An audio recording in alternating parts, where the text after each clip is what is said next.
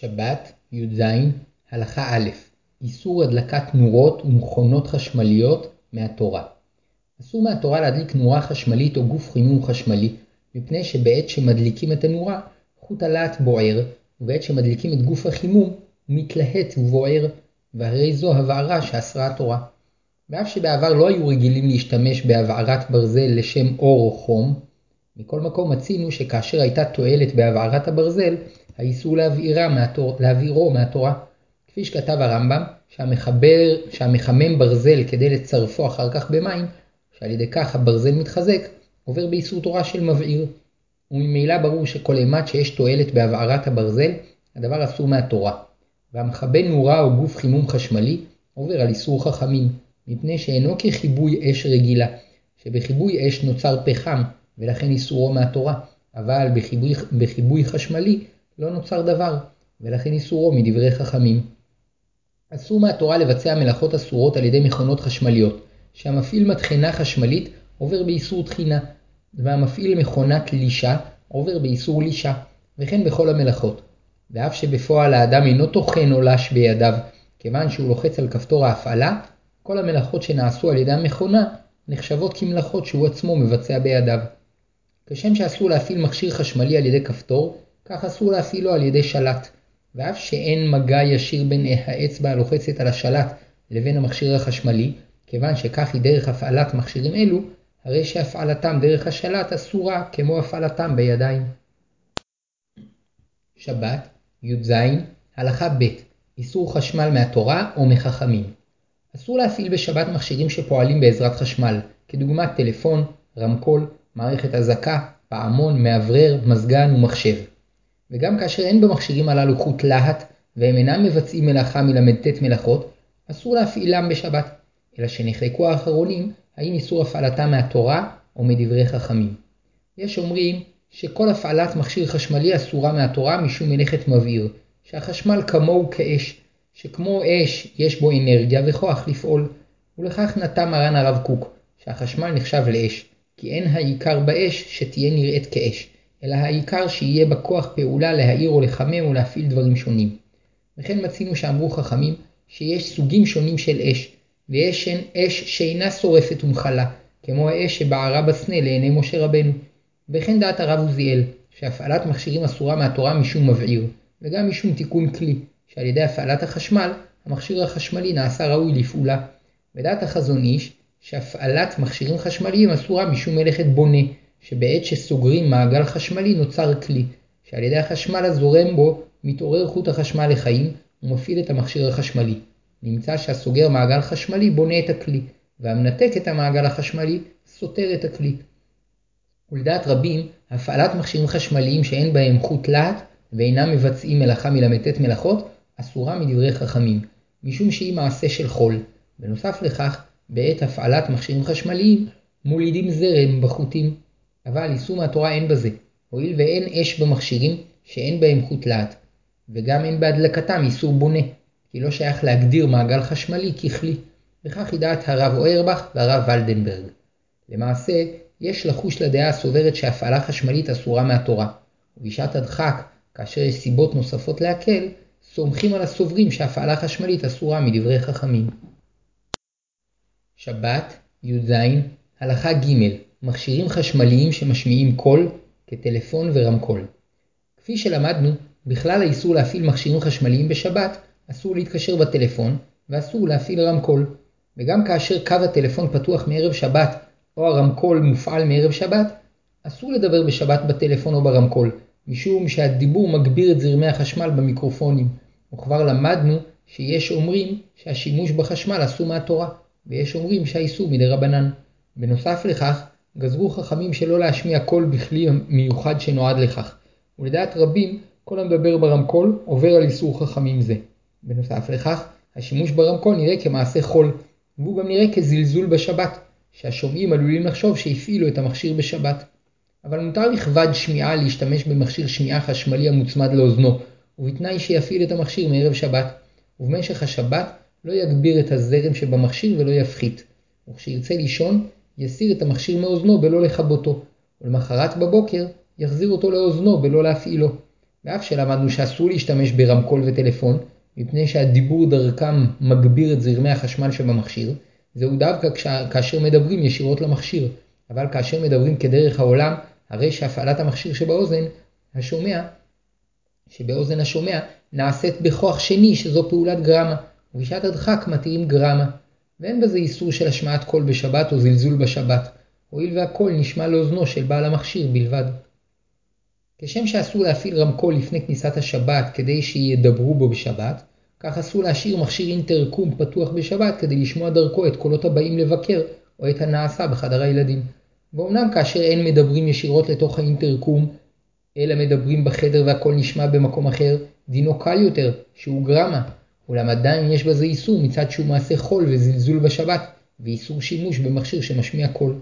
אבל אם בטעות מכשיר האינטרקום נשאר פתוח בשבת, כל זמן שאדם אינו מתכוון להשמיע את קולו דרך המכשיר, מותר לו להמשיך לדבר כדרכו. שבת, י"ז, הלכה ד' מעליות אסור להפעיל מעלית בשבת, שכל לחיצה על כפתור המעלית כרוכה באיסורי תורה, ולכל הפחות באיסורי חכמים. ונחלקו הפוסקים לגבי מעליות הפועלות באופן אוטומטי. היינו שמתוכנתות מערב שבת לעצור בכל קומה או שתיים, ודלתותיהן נפתחות מעצמן למשך זמן מסוים ושוב נסגרות, ואחר כך ממשיכות לעלות או לרדת. יש אומרים שאסור לעלות ולרדת בהן, מפני שהשימוש במעלית הוא מעשה חול. בנוסף לכך, הנכנס למעלית גורם למנוע של המעלית להפעיל יותר כוח ולצרוך יותר חשמל בעת העלייה והירידה. ויש אומרים שמותר לעלות במעלית, אבל אסור לרדת בה, מפני שבעת הירידה המעלית נעזרת במשקל האדם כדי להפיק חשמל. נמצא שהנכנס למעלית כדי לרדת נעשה שותף ביצירת חשמל. ויש אומרים שמותר להשתמש במעלית אוטומטית, שהואיל והאדם אינו עושה שום פעולה לשם הפעלת המעלית, אלא היא עובדת על פי תוכנית שהופעלה בערב שבת, אין בה שימוש בשום איסור. וזה שיש במעלית מנגנון ששוקל את האדם ומורה למנוע כמה כוח להפעיל, ואף משתמש במשקלו כדי להפיק חשמל, אינו מעניינו של האדם שנכנס למעלית, מפני שבכל אופן המעלית תעלה ותרד לפי התוכנית שנקבעה לה, ולא אכפת לו מהפעולות שמתרחשות בקרבי המנוע כדי לחסוך חשמל, ולכן הפעולות שנגרמות בעקיפין עקב כניסתו למעלית אינן מיוחסות אליו כלל. והעיקר להלכה כדעת המקילים, והמחמירים תבוא עליהם ברכה, ובמקום צורך, גם המחמירים רשאים להקל, והמקילים צריכים להיזהר שלא להיכנס או לצאת בעת שהדלת עומדת להיסגר, כדי שלא לגרום לדלת להיפתח שוב, וגם לדעת המקילים, טוב שההפעלה האוטומטית של המעלית תיעשה בפיקוח של אחד המכונים התורנים המוסמכים לכך, כדי לוודא שאכן הכניסה למעלית אינה מפעילה אור וכדומה, וגם כדי למעט את האיסור לפי שיטת המחמירים. שבת, י"ז, הלכה ה' שימוש בחשמל המיוצר בשבת. ישנו הכרח לספק חשמל לכל רחבי מדינת ישראל בכל ימות השבוע כולל שבת, וכל פגיעה באספקת החשמל כרוכה בסיכון נפשות, שכן בבתי החולים ישנם מכשירים רפואיים רבים שתלויים באספקת החשמל, וגם בבתים פרטיים ישנם חולים מסוכנים הנזקקים למכשירים חשמליים להצלת חייהם, וכן כוחות הביטחון נעזרים במכשירים חשמליים, שאם לא יעמדו לרשותם, לא יוכלו להגיב כראוי במצבי חירום. ובימים קרים, רבים מחממים את הבית בעזרת מכשירים חשמליים, ואם תיפסק אספקת החשמל, עלולים תינוקות וחולים להסתכן. ואף בימים חמים מאוד, קיימת סכנה מסוימת לגבי חולים הזקוקים למיזוג אוויר. בנוסף לכך, הואיל וכיום רגילים לאחסן אוכל למשך ימים רבים במקררים ומקפיאים, אם ייפסק החשמל, המאכלים עלולים להתקלקל, ומתוך קבוצה גדולה של אנשים, יהיו כאלה שיחלו עקב כך בהרעלת קיבה ויסכנו את נפשם. לפיכך, חברת החשמל חייבת לדאוג לאספקת חשמל שוטפת ביום השבת, ואם אירעה תקלה באספקת החשמל במקום מסוים, עליה לעשות את כל מה שנצרך כדי לתקנה. מכיוון שמותר לטכנאים לתקן את מערכת החשמל, מותר לכל שאר היהודים ששם ליהנות מן החשמל שחודש בשבת. ואם הפסקת החשמל אירעה במקום קטן, שידוע בוודאות שאין בו צורך של פיקוח נפש, אסור לתקן את התקלה בשבת. ואם תקנו אותה יהודים בשבת, אסור ליהנות מהחשמל עד כשעה אחר צאת השבת. למרבה הצער, נודע כי עובדי חברת החשמל מבצעים בשבת פעולות שאין בהן צורך חיוני להמשך אספקת החשמל, אלא מגמתן חיסכון בהוצאות.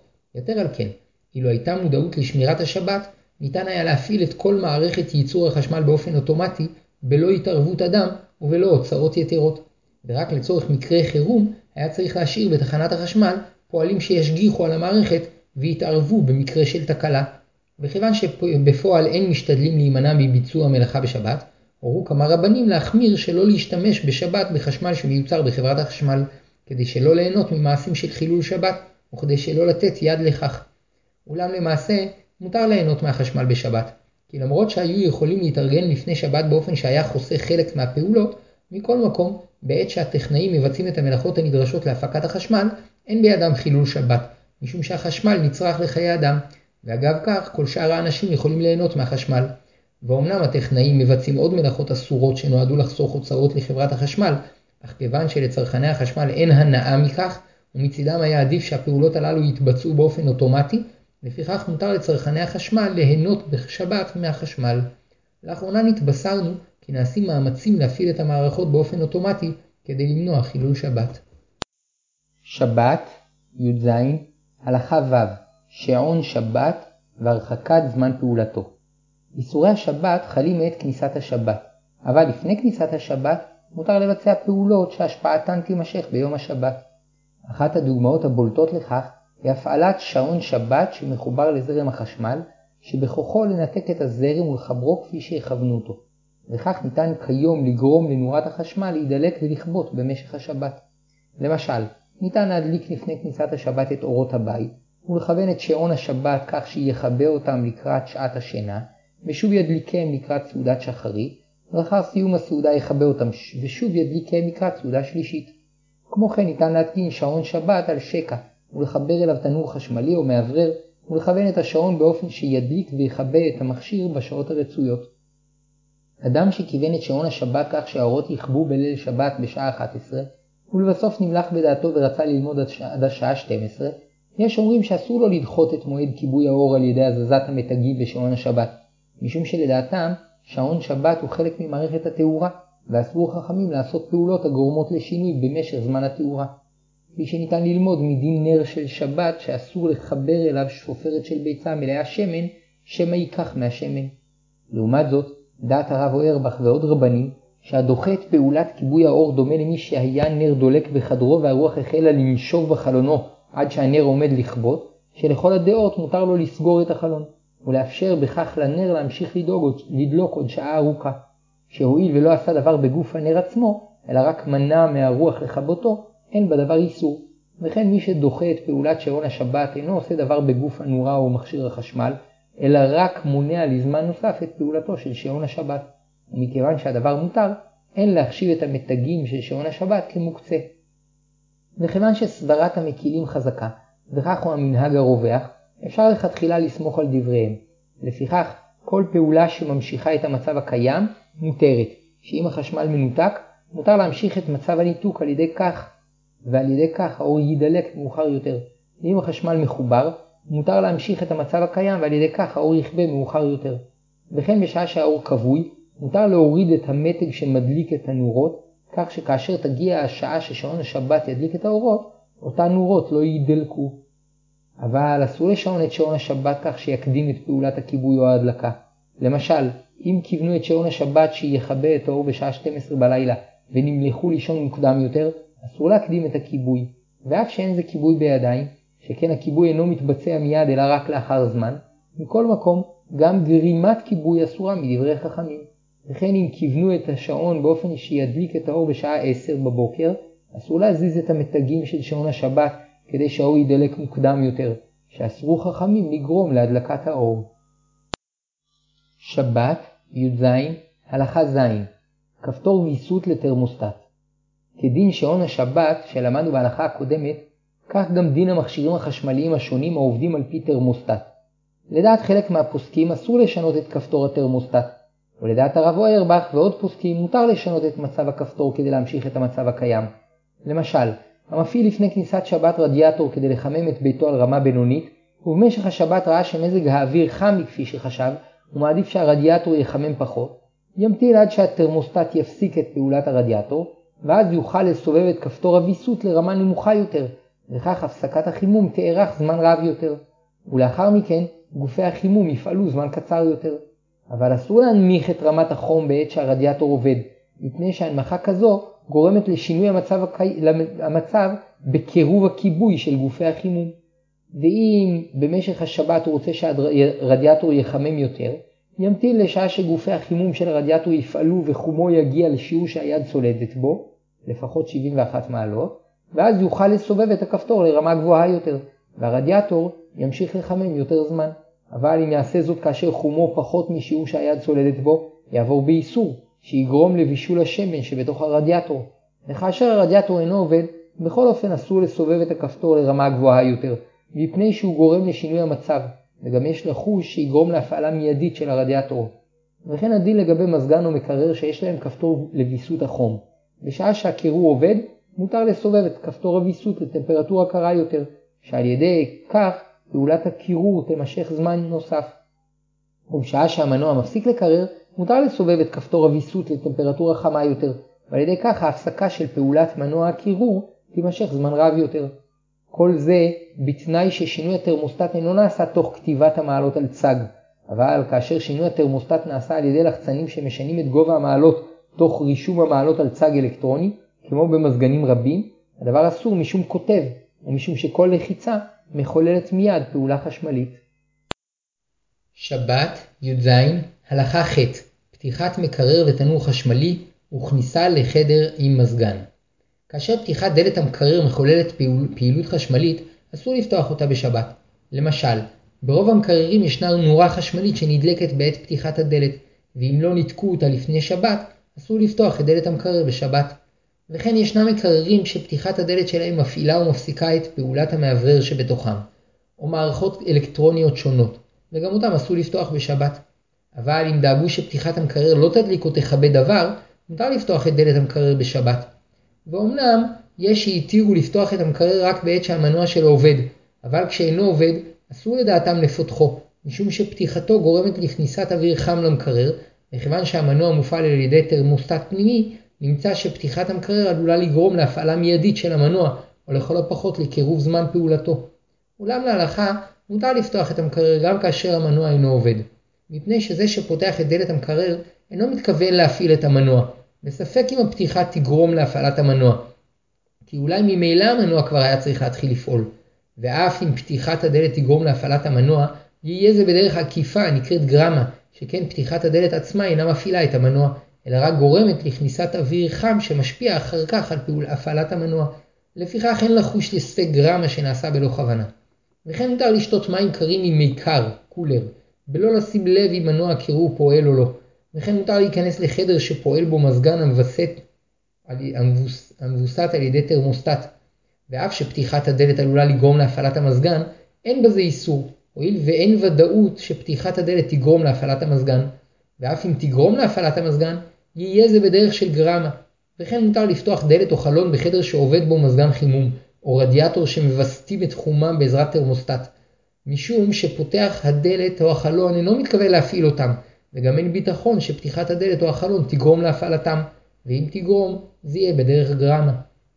אבל לגבי תנור אפייה שפועל על תרמוסטט, רבים מחמירים שלא לפותחו בעת שגופי החימום אינם עובדים, מפני שהוא קטן, ופתיחתו עלולה להשפיע ישירות על הפעלת גופי החימום, ולכן מייצרים תנורי אפייה עם, עם מצב שבת, שבו התנור מופעל על חום קבוע בלא השפעת תרמוסטט. וכאשר התנור מופעל על מצב שבת, מותר לפתוח אותו לכל הדעות בלא הגבלה. שבת, י"ז, הלכה ט' מקרר ששכחו לנתק את הנורה שבו.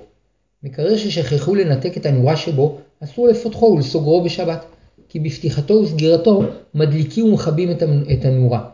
ואם האוכל שבתוך המקרר נחוץ לצורך שבת ויש שם גוי, מותר לבקש מהגוי לפתוח את המקרר עבור עצמו, היינו להציע לו דבר מאכל מתוך המקרר, וכיוון שהגוי יפתח את המקרר עבור עצמו, יהיה מותר ליהודי לקחת מן המקרר את הנצרך לו. ואף שאסור לבקש מגוי לעשות מלאכה בשבת, כאן אין מבקשים ממנו לעשות מלאכה, אלא לפתוח את המקרר, ורק כדרך אגב הנורה תידלק. ואחר כך מותר לבקש מהגוי לכבות את הנורה, כדי שאפשר יהיה לפתוח ולסגור את המקרר. וזאת משום שכיבוי הנורה אסור מדברי חכמים בלבד, ומותר לבקש מגוי לעשות איסור מדברי חכמים לצורך מצוות שבת. ואם אין שם גוי והאוכל שבמקרר נחוץ מאוד, בעת שמנוע המקרר אינו עובד, אפשר לנתק את התקע המחבר את המקרר לרשת החשמל. ויש להקפיד לעשות זאת בשינוי, כגון על ידי תחיבת עץ או פלסטיק חד ונשק על התקע, מפני שהתקע הוא מוקצה ואסור לטלטל אותו כדרכו. במקרה שיש ספק אם ניתקו את מנורת המקרר לפני שבת, לדעת הרבה פוסקים מותר לפתוח את המקרר, מפני שאין כוונה להדליק את המנורה, אלא רק לפתוח את המקרר, ואם המנורה תידלק, יהיה זה בדרך שפסיק רישא, היינו שעושה פעולה אחת, וכדרך אגב נעשית פעולה אחרת אסורה. מכיוון שספק אם הפעולה האסורה תתבצע, הרי שזה ספק פסיק רישא, ואין בזה איסור.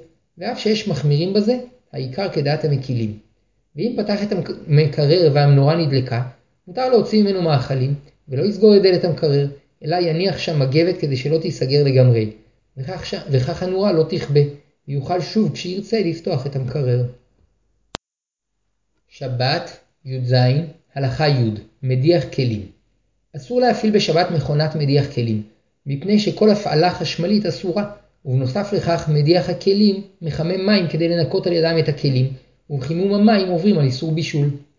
מי שרגיל לפנות אחר האוכל את כליו המלוכלכים מן השולחן לתוך המדיח, מותר לו גם בשבת להניחם שם, ואחר כך במוצאי שבת יפעיל את המכונה לנקותם. אבל אם אינו רגיל לפנות את הכלים לתוך המדיח, אסור לו לפנותם בשבת לתוך המדיח, שאסור להכין משבת לחול. גם על ידי שעון שבת אסור להשתמש במדיח הכלים, משום שבלא סגירת דלת המדיח, המכונה לא תתחיל לפעול. נמצא שהסוגר את דלת המדיח אחר שהכניס לתוכו את הכלים המלוכלכים, גורם להפעלתו. אמנם בשעת הדחק, כאשר יש צורך גדול לנקות כלים רבים בשבת, וקשה מאוד לנקותם בידיים, מותר לעשות זאת, משום שסגירת הדלת נחשבת לפעולת גרמה, שאין בה מלאכה ממש, ובשעת הדחק היא מותרת. ואם ינתקו את המנגנון התולה את הפעלת המדיח בסגירת הדלת, כך שגם אם לא יסגרו את דלת המדיח הוא יתחיל לעבוד בשעה היעודה, מותר גם שלא בשעת הדחק להניח שם כלים מלוכלכים כדי לנקותם במשך השבת. שבת, י"ז, הלכה י"א, דלתות חשמליות.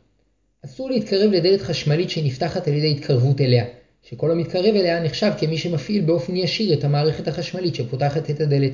ואין הבדל בין אם מנגנון ההפעלה פועל על ידי משטח דריכה הנמצא לפני הדלת, או על ידי עין אלקטרונית, או חיישני נפח וכיוצא בזה.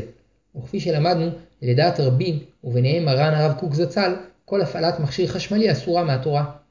מי שנקלע למלון או לבית חולים שיש לו דלתות חשמליות, צריך למצוא פתח חילופי כדי שיוכל להיכנס דרכו בלא להפעיל מערכת חשמלית. כאשר גוי יתקרב לדלת כדי לפותחה ולהיכנס, מותר ליהודי להצטרף עמו ולהיכנס, אבל אם יהודי מחלל שבת נכנס דרך הדלת, אסור להיכנס עמו, שאסור ליהנות מחילול שבת. ועוד שיש בזה חילול השם כשנעזרים ונהנים מחילול שבת. ואף שיש מקילים בזה, נכון להחמיר, ורק בשעת הדחק, כשאין דרך אחרת, אפשר בדיעבד לסמוך על המקילים. רופא או אחות שהגיעו לעבודתם בבית החולים, כיוון שמותר להם להיכנס בדלת לצורך פיקוח נפש, מותר גם לאנשים אחרים להיכנס עמהם דרך הדלת שנפתחה. ומלכתחילה, הנהלת בית החולים צריכה להתאמץ למעט את הצורך בחילולי שבת, ולהכין לשבת פתחים שדרכם יוכלו הרופאים והמבקרים להיכנס בלא להפעיל מערכת חשמלית. מי שבטעות התקרב לדלת כזו וגרם לפתיחתה, יש אומרים שלכתחילה אל יזוז ממקומו, מפני שאם ילך יגרום לסגירת הדלת, אלא ימתין עד שיגיע לשם גוי, ויבקש ממנו לעמוד במקומו וילך, ואחר כך כשהגוי יעזוב את המקום, יהיה על זה הגוי שיגרום לסגירת הדלת. אמנם אם ההמתנה שם גורמת ליהודי צער, מותר לו לעזוב את המקום, מפני שהוא הולך לדרכו ולא אכפת לו אם הדלת תישאר פתוחה או תיסגר, והרי זה פסיק רישא דלא ניחא ליה באיסור גרמה, שאין בזה איסור. ואם זה שגרם בטעות לפתיחת הדלת רצה להיכנס בה, בשעת הדחק יוכל להיכנס, הואיל ולא התכוון לעשות מלאכה. אבל אם התכוון לפתוח את הדלת ונזכר שהדבר אסור, לא ייכנס, מפני שאסור לאדם ליהנות ממלאכה שעשה בשבת בשגגה. שבת, י"ז, הלכה י"ב, חדרים שבכניסה עליהם נדלק אור. אסור להיכנס לחדר שהותקן בו מנגנון חשמלי שמדליק אור או מזגן בעת שנכנסים אליו, ואין הנכנס לחדר יכול לטעון שלא התכוון להדליק את האור, מפני שהדבר ידוע שכניסתו לחדר מדליקה את האור, את האור או המזגן. בעיה זו מצויה בחדרים וחדרי שירותים שבבתי מלון, ועל המתארחים שם לדאוג שינתקו לפני שבת את המערכות האוטומטיות הללו. מי שלא דאג לכך ונכנסה השבת, אם הוא מחוץ לחדר, יבקש מגוי שיפתח עבורו את הדלת וישהה עמו מעט, כדי שהגוי ייהנה מהאור והמזגן, וכך ייחשב כמי שהדליק אותם עבור עצמו, וממילא יהיה מותר אחר כך ליהודי ליהנות מהם. ואם הוא בתוך החדר או השירותים והוא יודע שכאשר יצא יגרום לכיבוי האור או המזגן, אם בקלות יוכל להישאר שם עד צאת השבת, או שעומד לבוא לשם גוי שיכול לבטל את פעילות המערכת הזו, עדיף להמתין. אבל אם ההמתנה שם גורמת לו צער, מותר לצאת מהחדר או מהשירותים, וזאת משום שמגמת הכיבוי לחסוך למלון הוצאות חשמל, וליוצא מהחדר לא אכפת מזה, והרי זה פסיק רשע דלא ניחא ליה, באיסור דרבנן, שכן כיבוי אור ומזגן לכל הדעות עשו מדברי חכמים, ובשעת הצורך אפשר להקל בזה. אבל כפי שלמדנו, אחר כך לא יוכל לחזור לחדר, מפני שכניסתו תדליק את האור והמזגן, ורק בעזרת גוי יוכל לשוב ולהיכנס לחדרו, ולכן העצה הראויה למצב כזה, לבקש מגוי שינתק את המערכת הזו, ואז יהיה מותר לו להיכנס לחדר ולצאת ממנו בלא הגבלה. שבת, י"ז, הלכה י"ג שימוש באינטרקום, מסך ופעמון בכניסה לבניין. ישנם בניינים שמציבים שומר גוי על פתחם, שתפקידו לראות את הבאים דרך טלוויזיה במעגל סגור, ואם הם מדיירי הבניין או אורחיהם, הוא לוחץ על כפתור חשמלי שמאפשר להם לפתוח את הדלת ולהיכנס. מכיוון שיש ליהודי תועלת בכך שהשומר יראה את פניו על המסך, אסור לו לעמוד במקום שפניו יצטיירו על גבי המסך. וכן עשוי יהודי שרוצה להיכנס לבניין ללחוץ על כפתור אינטרקום כדי לבקש מהשומר שיפתח לו, שכבר למדנו שכל הפעלת מכשיר חשמלי אסורה.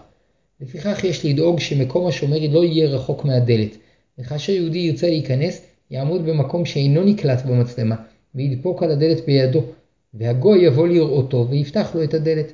ואם הגוי יחליט לפתוח לו את הדלת על ידי כפתור חשמלי, אין ליהודי בזה איסור, שהואיל והגוי יכול לפתוח את הדלת בידו, אם ירצה לפותחה על ידי כפתור חשמלי, יעשה זאת לצורך עצמו ולא לצורך היהודי. ואם יש שם גוי שנכנס לבניין, אף שהגוי מפעיל מערכת חשמלית לשם כך, הואיל והוא צריך לעשות זאת עבור עצמו, מותר ליהודי להיכנס עמו. ואם יהודי הפעיל באיסור מערכות חשמליות כדי להיכנס לבניין, אסור להיכנס עמו, שאסור ליהנות ממלאכת שבת, ויש בזה גם חילול השם. ואף שיש מקילים בזה, נכון להחמיר. ורק בשעת הדחק, כשאין דרך אחרת, אפשר בדיעבד לסמוך על המקילים. כאשר דפיקותיו וקריאותיו של הרוצה להיכנס לבניין אינן נשמעות, ורק אם ילחץ על הפעמון החשמלי ישמעו ויבואו לפתוח לו, יש אומרים שבשעת הדחק מותר לו ללחוץ על הפעמון בשינוי, ויש אומרים שגם בשינוי אסור. בשעת הדחק, כשאין פתרון אחר, הרוצה לסמוך על המקילים רשאי, ובתנאי שישתמש בהיתר זה באופן חד פעמי, שאם לא כן, יש בזה זלזול בשבת. שבת, י"ז, הלכה י"ד, פעילות חיישנים ברשות הרבים ובבית. מותר לעבור במקום שמותקנת בו מצלמה שמצלמת את העוברים ושבים, מפני שההולך שם אינו מעוניין להצטלם, ועל כן הוא אינו אחראי על כך שדמותו נקלטת במצלמה. וכן מותר להיכנס בשער שמותקנת בו מערכת לגילוי מתכות, הואיל והנכנס שם אינו מעוניין בפעילות החשמלית הזו, וכן מותר ללכת ברחוב שהתקינו בו חיישנים שקולטים את תנועות העוברים ושבים. וכן מותר ללכת במקום שהותקנה בו מערכת שמירה חשמלית שמדליקה פנס בעת שעוברים בסביבתה, מפני שהעוברים שם לתומם אינם מעוניינים להדליק אור, אבל אם אין בזה טורח, עדיף ללכת בדרך אחרת, שאין זה מכבוד השבת לגרום בעקיפין להפעלת תאורה חשמלית. בית שמערכת ההזקה שלו מושבתת, אבל החיישנים ממשיכים לפעול, וכל אימת שעוברים במקומות מסוימים נדלקות נורות לד או שתמונת העובר שם נקלטת על איזה, על איזה מסך, יש אוסרים ללכת בבית זה, הואיל וההליכה בו מחוללת פעילויות חשמליות, והרוצה ללך שם צריך לכבות לחלוטין את כל המערכת או לכסות את כל החיישנים באופן שלא יקלטו את תנועת העוברים. ויש מתירים, מפני שהאדם מתכוון ללכת לפי תומו, ואין לו שום תועלת מכך שדמותו תיקלט בחיישנים השונים, ולכן מה שאין מפסיקים, מפסיקים את פעולתם, הוא רק מפני הטורח הגדול שבדבר, והעיקר להלכה כדעת המקילים, אלא שאם אפשר, עדיף לנתק את החיישנים שלא יפעלו. חובה לנתק את הפנס שנדלק בעקבות המעבר בשביל הגישה לבית, מפני שיש לעובר שם תועלת מן האור שנדלק, וגם אם אין לו תועלת ממנו, אין זה מכבוד השבת לגרום להדלקת פנס. ובשעת הדחק, כאשר המערכת מופעלת ואין שום דרך אחרת להיכנס לבית, אפשר לעבור שם בזחילה, באופן שאולי לא יגרום להפעלת הפנס, וגם אם קרוב לוודאי שיפעיל בזחילתו את הפנס, יהיה זה בשינוי. בנוסף לכך יעצום את עיניו, כדי שלא ייהנה כלל מהאור שנדלק, ורק יפתחם מעט כדי שלא ייכשל בדרכו. שבת, י"ז, הלכה ט"ו, מערכות אזעקה בשבת. שני פתרונות ישנם לבתים שנזקקים למערכת אזעקה מפני גנבים. המומלץ יותר הוא להפעיל את המערכת בערב שבת על ידי שעון שבת, באופן שבשעות שילכו לישון או יצאו מהבית המערכת תפעל, ובשעות שמתהלכים בבית ויוצאים ונכנסים אליו המערכת תשבות. החיסרון בזה, שאם ירצו לשנות את סדרי הזמנים, יצטרכו לשנות את המערכת, ואם הדבר דורש פעולה חשמלית בתוכנה, הדבר אסור לחלוטין. ואם על המערכת מותקן באופן חיצוני שעון שבת, אזי מותר להעריך את המצב כמבואר לעיל. הפתרון השני להיעזר במפתח גרמה, היינו מפתח שכאשר מסובבים אותו לצד אחד הוא מנתק את מערכת ההזקה, לצד השני הוא מפעיל אותה, וכדי שלא יהיה בזה איסור, צריך שסיבוב המפתח לא יגרום מיד לפעולה חשמלית, אלא רק יפעיל מנגנון מסוים שלאחר זמן יפעיל או ינתק את החשמל של מערכת ההזקה בדרך של גרמה. ואף שלכתחילה גרמה אסורה בשבת, בלית ברירה במקום הפסד אפשר להקל. עוד שאלה התעוררה, האם מותר לחבר את מערכת ההזקה של הבית ושל המכונית למרכז שמירה שבו מתקבלת התראה בכל עת שההזקה מופעלת, וממרכז השמירה מתקשרים לבית כדי לבדוק מה קרה. ואם אין תשובה, שולחים רכב עם שומרים כדי לנסות לתפוס את הגנבים. יש מחמירים וסוברים שחובה לתבוע מהחברה שלא תחלל שבת עבורם, כגון שיפעילו שומרים גויים בשבת. ויש מתירים וסוברים שבכל גניבה כיום יש צד של פיקוח נפש, ולכן מותר להתחבר לחברה שמפעילה שומרים יהודים בשבת. למעשה, נכון להתחבר לחברה שמשתדלת להפעיל שומרים גויים בשבת, ובלית ברירה אפשר להתחבר גם לחברה שאינה מקפידה על כך, ובמקרה שהתקבלה הזעקה במוקד ומתקשרים מן החברה כדי לברר אם צריך לבוא, גם כאשר השומרים גויים יש להשיב לטלפון כדי למנוע נסיעה בחינם. שבת, י"ז, הלכה ט"ז, כיבוי הזעקה שהופעלה בשבת. הזעקה שהחלה לצפור בשבת מחמת נגיעה במכונית או כניסה לא זהירה של אדם לבית. אם האזעקה הופעלה ביום והיא עומדת להפסיק לצפור תוך זמן קצר, אין היתר לעשות פעולה כדי לכבותה. אבל אם היא עומדת לצפור זמן רב ביום, או זמן קצר בלילה, במקום שצפירתה גורמת לאנשים צער רב, מפני שהיא מפריעה להם להירגע ולענג את השבת, וקל וחומר כשהיא מפריעה להם לישון, מותר להפסיק את פעולתה באיסור דה רבנן של שבות דשבות. שעצם כיבוי האזעקה אסור מדרבנן, ואם יעשה זאת בשינוי, כגון שילחץ על כפתור השלט באמצעות כפית או באחורי אצבעו, אז, אז הפעולה היא בדרך שבות דשבות. ואפילו אם בעקבות כיבוי האזעקה נדלקות תנועות לרגע, כיוון שאין בהן צורך, הרי זה פסיק רישא דלא ניחא ליה. ואומנם יש שאסרו זאת, ולדעתם רק על ידי גוי הקלו, ואם השכנים החילונים מאיימים שיקראו למשטרה ויגרמו ליותר חילול שבת, יאמרו לשכנים היכן השלט, ואם השכנים ירצו יוכלו במקום לקרוא למשטרה לכבות בעצמם את האזעקה. אולם להלכה, כיוון שמדובר בצורך גדול שקשור למצווה, מותר להפסיק את פעולת האזעקה על ידי שבות דשבות. שבת, י"ז, הלכה י"ז, שעון מעורר ושעון אלקטרוני ואלבום דיגיטלי.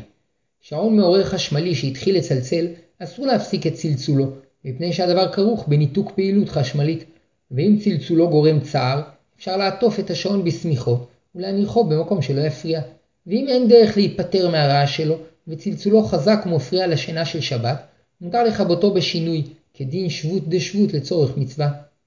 לפני שהשעון מתחיל לצלצל, מותר להוריד את הכפתור כדי לבטל את צלצולו, וכן מותר להזיז את המחוג כדי לדחות את מועד הצלצול, אבל להקדימו מותר רק לצורך מצווה או לצורך גדול.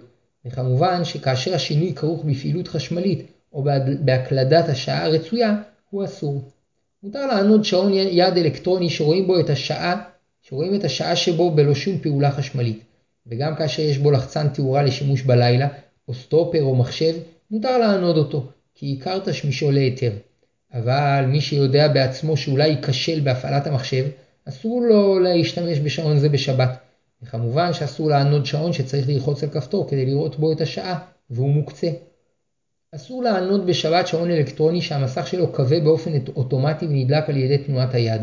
וכן, אסור לענוד שעון שמודד טמפרטורה ומראה אותה על הצג, מפני שהאדם בהליכתו למקום חדש גורם לשעון למדוד שם את הטמפרטורה, ואין לטעון שאין לו בזה צורך, שאם לא היה בכך צורך לא היו מתקינים שעונים כאלה ולא היו קונים אותם. אבל אם השעון מודד את הטמפרטורה וכל זמן שאין לוחצים על כפתור אינו מראה זאת על הצג, אין בזה איסור, הואיל והדבר נעשה בגרמה ובדרך של פסיק רשע דלא אכפת לי. יש מחמירים שלא לענוד שעון שנטען על ידי תנועות היד או על ידי האור, כי בכל עת שהוא מניע את ידו או נמצא באור, הוא מחולל פעילות חשמלית של הטענת השעון. ויש מקלים, ובתנאי שהשעון יכול לעבוד עוד מספר ימים בלא הטענה, כך שההטענה שנעשית בשבת היא ללא צורך, והרוצה להקל רשאי, והמחמיר תבוא עליו ברכה.